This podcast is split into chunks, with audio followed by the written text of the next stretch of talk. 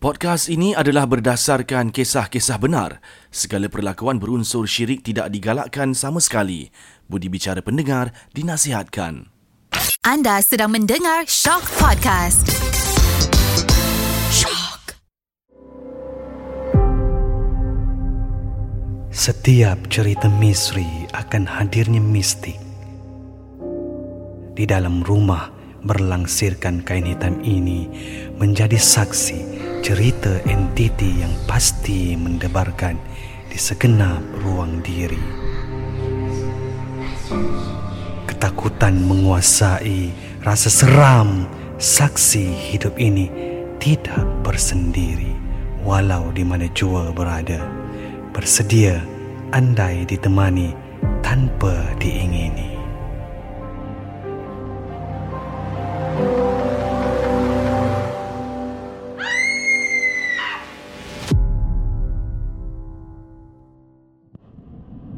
Assalamualaikum warahmatullahi wabarakatuh Anda kembali bersama saya Sudirman Mat Tahir Dalam Shock Podcast Cerita Hantu Suram Pada minggu ini Saya nak bersama dengan seorang lagi tetamu kita Seperti biasa Kita nak tahu Ceritanya seram ataupun tidak kan Sebab kadang lelaki ni Dia ada dalam nada takut Ada Ada yang tak takut pun ada kan Jadi kita nak berkongsi Cerita Yang akan disampaikan oleh Mifzal Malik Apa khabar Mifzal? Khabar baik, sihat Alhamdulillah Okey, dia dah berada dalam bilik seram kita ni kan. Of course kita nak dengar pengalaman seram awak. Pernah ada? Pernah ada tu saya mungkin awak yang boleh confirmkan cerita ni seram ke tak okay. Sebab Okey. bagi saya biasa-biasa je Kalau Mifzal boleh sharing lah kejadian yang berlaku tu. Ketika mana, dalam keadaan macam mana kan.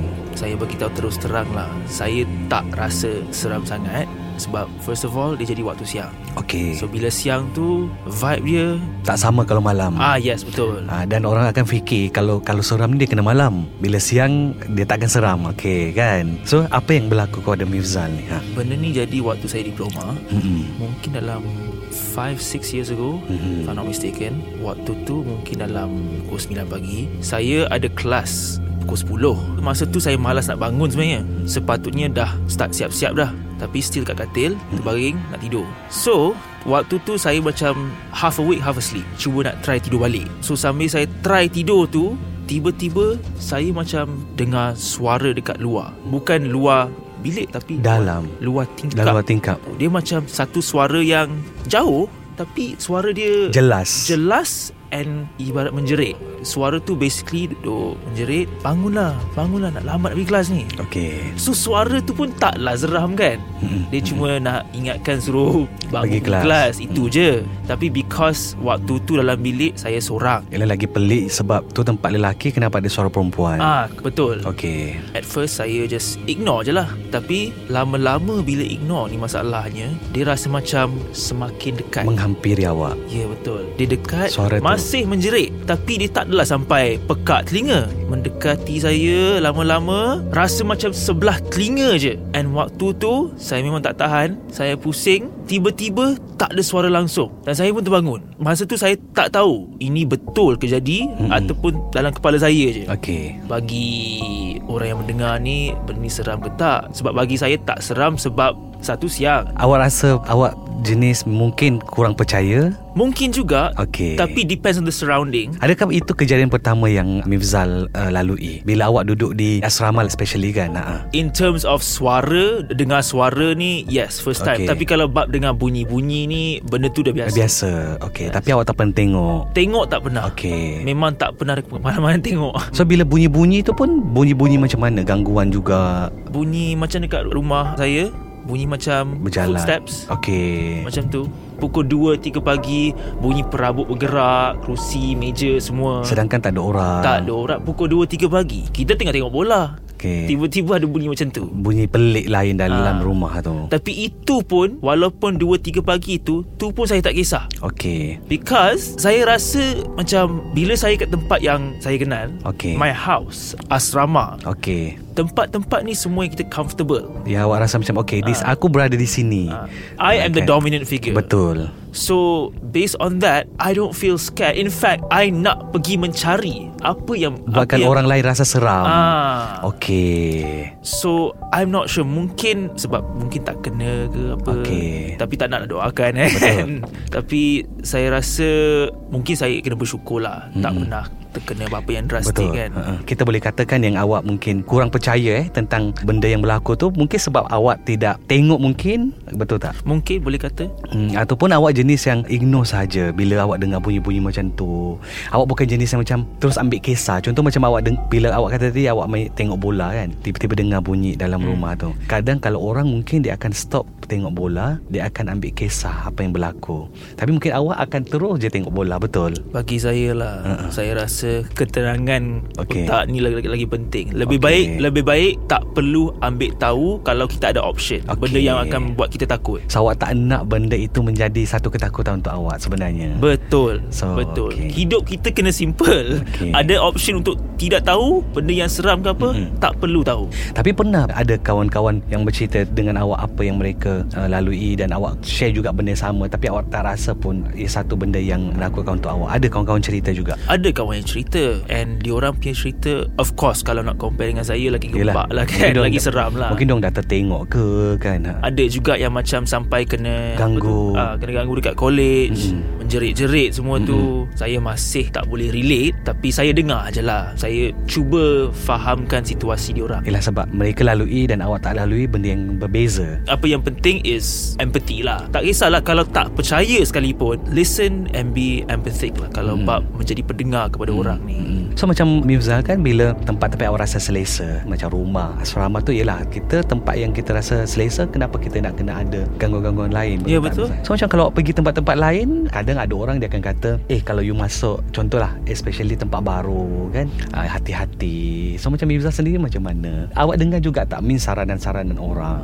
Okay kalau nak pergi tempat baru ni Saya akan make sure lah Tempat tu is selamat daripada benda-benda macam tu mm. And I know s- kadang-kadang agak mustahil lah kan Hmm. Betul.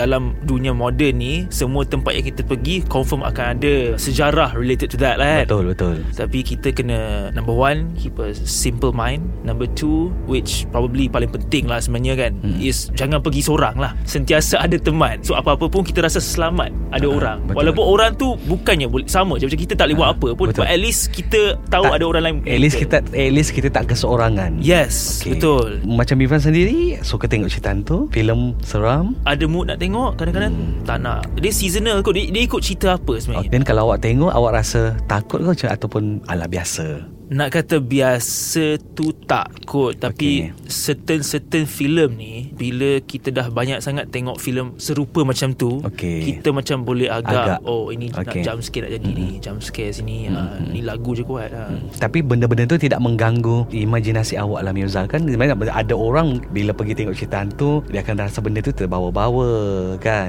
Dalam mimpi So macam awak macam mana Cerita hantu Dia kurang beri impak kepada Okey. okay. hidup saya lah Okey. okay. Tapi yang beri impak sebenarnya lah Okey Is video-video dekat YouTube Okay Sebab yang tu Saya tak boleh nak, nak cakap lah Benda tu fake ke real ke Okey. Itu bukan my, jur- my jurisdiction ke apa Betul. Cuma Dia nampak lebih raw Compared to Filem film. Okay Sebab filem kita tahu Tu sah Ialah ilusi Berlakon. Editing Kan Ah, ha. Tapi YouTube ni Kita tak boleh nak confirmkan Okey. Benda ni betul ke salah Betul So yang tu Memang saya seram sebenarnya So ubatnya is Jangan tengok lah Hmm, Itu je kan.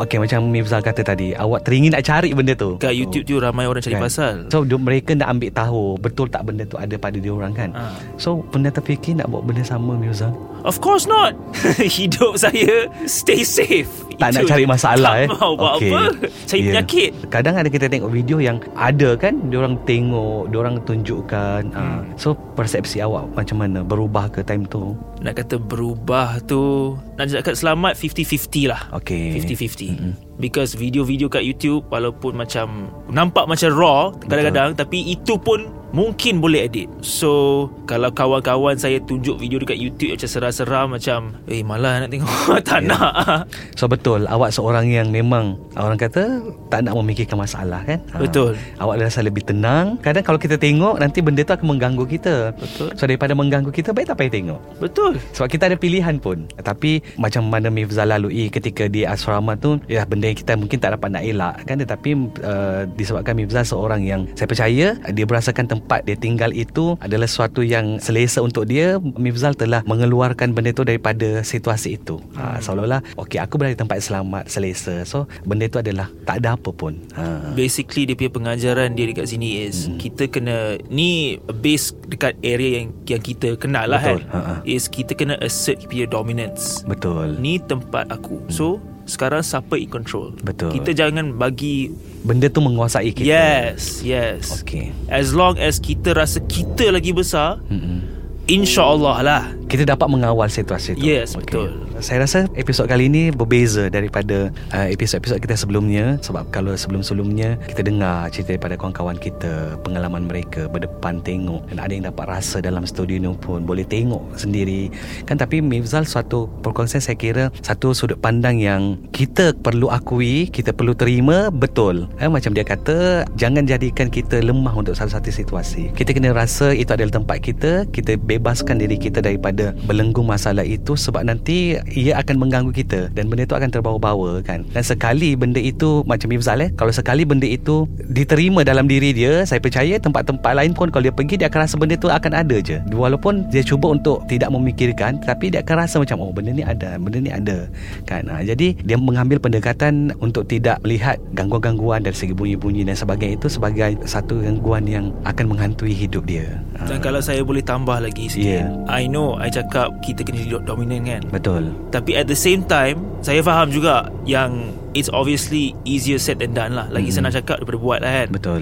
So The disclaimer is Nak buat benda macam tu Lagi senang dekat tempat yang kita tahu So the easiest thing is Kalau nak pergi tempat Yang kita tak kenal Mm-mm. Janganlah pergi seorang-seorang Tak digalakkan lah Bukan jangan It's completely up to you lah Tapi seelok-eloknya Bawa lah teman Yang kita percaya Yang kita selesa Untuk terjah tempat-tempat Yang dikatakan lah Keras ke apa Dan sekurang-kurangnya macam Mifza kalau pergi tempat-tempat baru pun dia ada teman kan. Betul. Ha, so kalau dia rasa takut sekalipun uh, dia ada orang tahu situasi itu macam mana kan. Jadi betul saya bersetuju juga uh, dengan perkongsian daripada Mifzal ialah bukannya kita tidak percaya tetapi uh, kita boleh mengelak pun benda ni daripada untuk menghantui hidup kita. Jangan biarkan perkara-perkara itu menghantui kita hingga merosakkan kehidupan kita sebenarnya sebab ada orang yang bila mana benda ini kacau sampai sekarang uh, dia rasa macam benda itu akan ada je. Uh, jadi kita tak nak benda itu akan mengganggu rutin harian kita especially even though di tempat kerja yang siang hari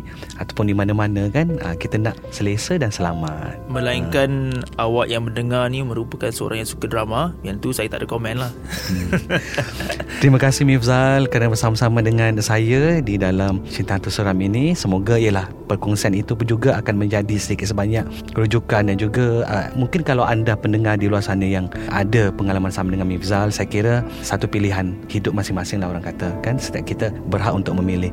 Uh, sekali lagi terima kasih ucapkan. Kita berjumpa lagi dalam short podcast Cerita Hantu Seram.